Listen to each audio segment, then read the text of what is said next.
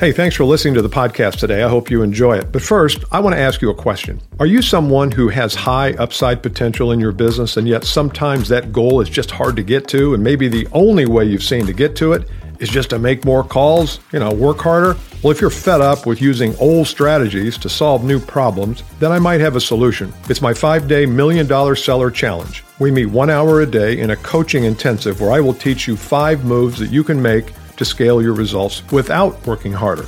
To learn more, click the link in the show notes or go to milliondollarsellerchallenge.com.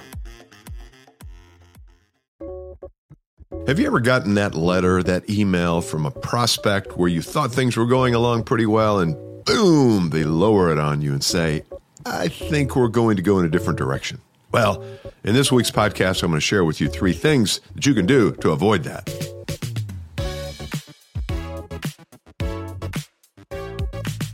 Hey, Bill Caskey back at the Bill Caskey podcast. Voice is a little on the fritz today, so I'm going to take a video, the audio from a video that I just put up on YouTube, and it's three ways to avoid the ding letter. If you want to go to YouTube to watch it, uh, you can go to YouTube and search on Bill Caskey. My channel will be the most recent video up there. We're going to be doing that from time to time, but I thought this would be a good day to start because of my voice. So, um, but I did want to get this to you because I think it, uh, you know, whenever I get that letter, I always think, well, what could I have done differently? And sometimes it's just not a fit. You know, sometimes we try to make it a fit and maybe deep down we know that it's going nowhere. But you know, if the prospect is still game and we're still game, then we keep playing the game. but um, but sometimes uh, it comes out of nowhere, the ding letter, and uh, so I thought I'd give you three things that I think will help you. Hope you enjoy.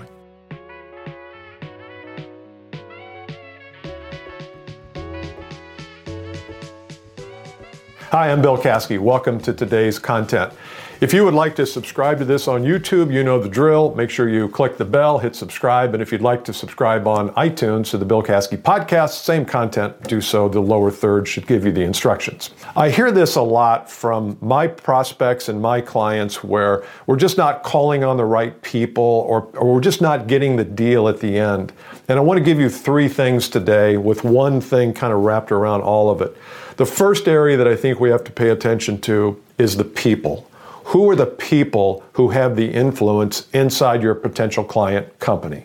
Doesn't necessarily mean the CFO or the CEO. You're not going to get to the CEO of Oracle. I think it's Ellison still. Anyway, you're not going to get to him. But what we do want to know is who are the people who are influential in this process throughout the company. And I find a lot of times we get single focused on one person, like the purchasing agent or a telecom manager. And really, the fact is, there are other people around them who actually care about the solution. So, there's a couple of things I want you to ask yourself. Who suffers the pain when they don't get this problem solved that you're, apparently you're in there to solve? And two, who reaps the rewards if this problem does get solved? Those two questions will help you understand what people you need to be calling on. The second step is the process. I want you to have a map that you're going to take your potential client down from the time you first start talking with them until the end. There's got to be a map. If you're going to be the guide along their journey to getting their problem solved, you've got to have a map. In selling, it's called the process, your sales process. Your sales process has to be good for them as well as you. When you control the process, you control the terms of engagement. When they control the process, they control the terms. So I want you to elegantly and craftily and cleverly and, and, succinctly lay out the process that you're going to take them through to help them get their problem solved. So, number two is process. You've got to be a process master so that you don't let this stuff happen to you in the 11th hour. Step three is what we'll call pain. Now, I know a lot of people talk about pain and, and pleasure and problems and need generation and all that stuff, but the fact is that you need to understand what the severity of the problem is they're trying to solve. If you can't help them understand that, and they thus don't know what the severity of the problem is, if they think it's a $50,000 problem and the fact is it's a $5 million problem, you can't help them. So you've got to be really clear. You, as a sales professional, you, as a VP of sales, train your people in how to do this, how to understand the true nature of the problem the prospect has. Not just what they say, but the true nature. And sometimes you have to go deeper. You have to ask questions like, you know, how long has this been going on? What happens if you decide not to fix this? What happens if it does get fixed? Tell me about the benefits that could await you if you get this problem solved and get it solved well. What are the economics of this problem? Does it cost you any money to have? Or is it just, ah, we'd kind of like to fix it?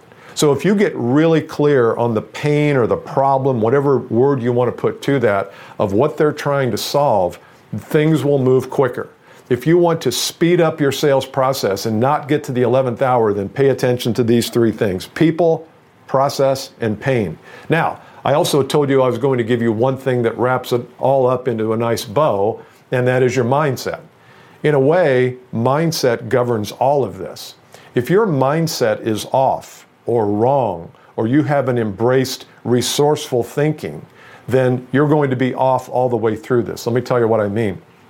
If you are in need of the sale really bad, and you are attached to the outcome, and you want this sale more than anything else, you're out of control. You're out of control. Especially if you want the sale more than the prospect wants their problem solved.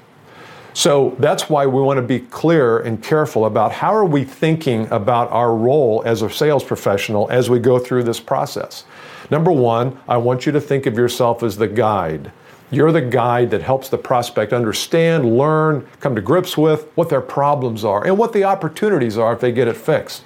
Number two, you've got to enter this from a totally detached position, unbiased, no expectation.